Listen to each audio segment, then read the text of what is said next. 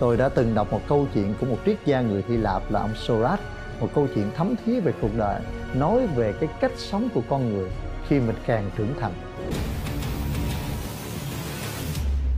Hãy nhớ bấm vào nút đăng ký bên dưới để nhận được nhiều bài học tuyệt vời hơn nữa của kỷ lục gia thế giới Trần Quốc Phúc.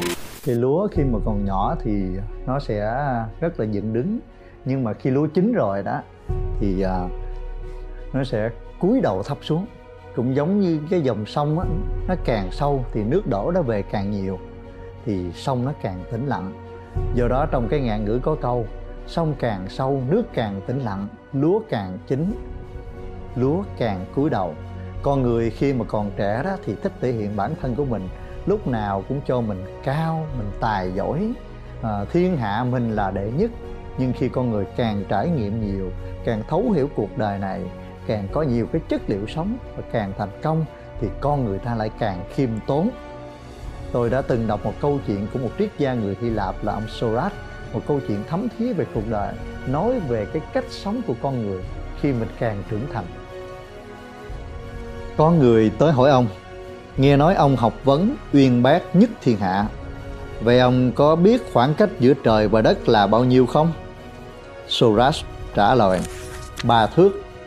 Người này nghi ngờ, Thưa ông, Ngoài trẻ con ra Thì con người chúng ta ai cũng cao tầm 5 đến 6 thước, Khoảng là 1 mét rưỡi đến 1 mét 8 Nếu trời và đất chỉ cách nhau có 3 thước, Chẳng lẽ chúng ta đã đâm thủng trời rồi sao?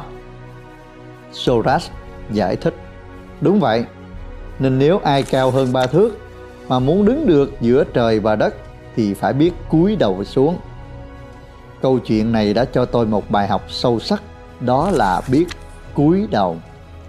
Cúi đầu ở đây không phải là cúi đầu rụt rè sợ hãi, cam chịu, nhẫn nhục. Cúi đầu vì thua kém. Cúi đầu là xấu hổ tự ti, mà là cái cúi đầu đầy khiêm tốn, biết nhận lỗi khi sai, nhìn lại mình. Cúi đầu không chỉ là nói về hành động, mà là cách hành xử của người có đạo đức, có văn hóa. Cúi đầu để ít nói bớt thể hiện khoe khoang mà thay vào đó là sự tập trung làm việc trong im lặng.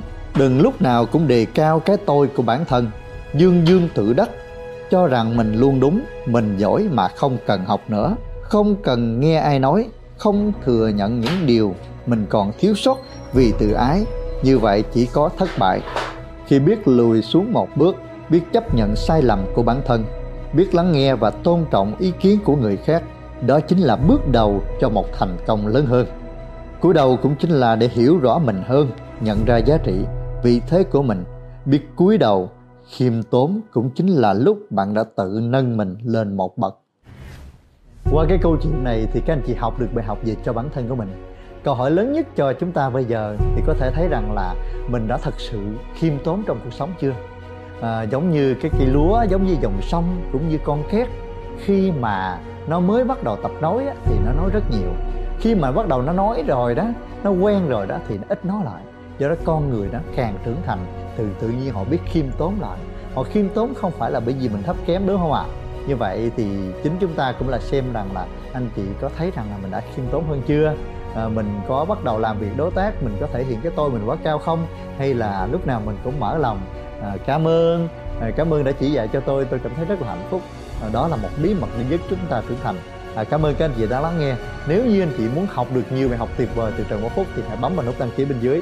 Bấm vào nút đăng ký bên dưới. Hẹn gặp lại các anh chị trong những video tiếp theo.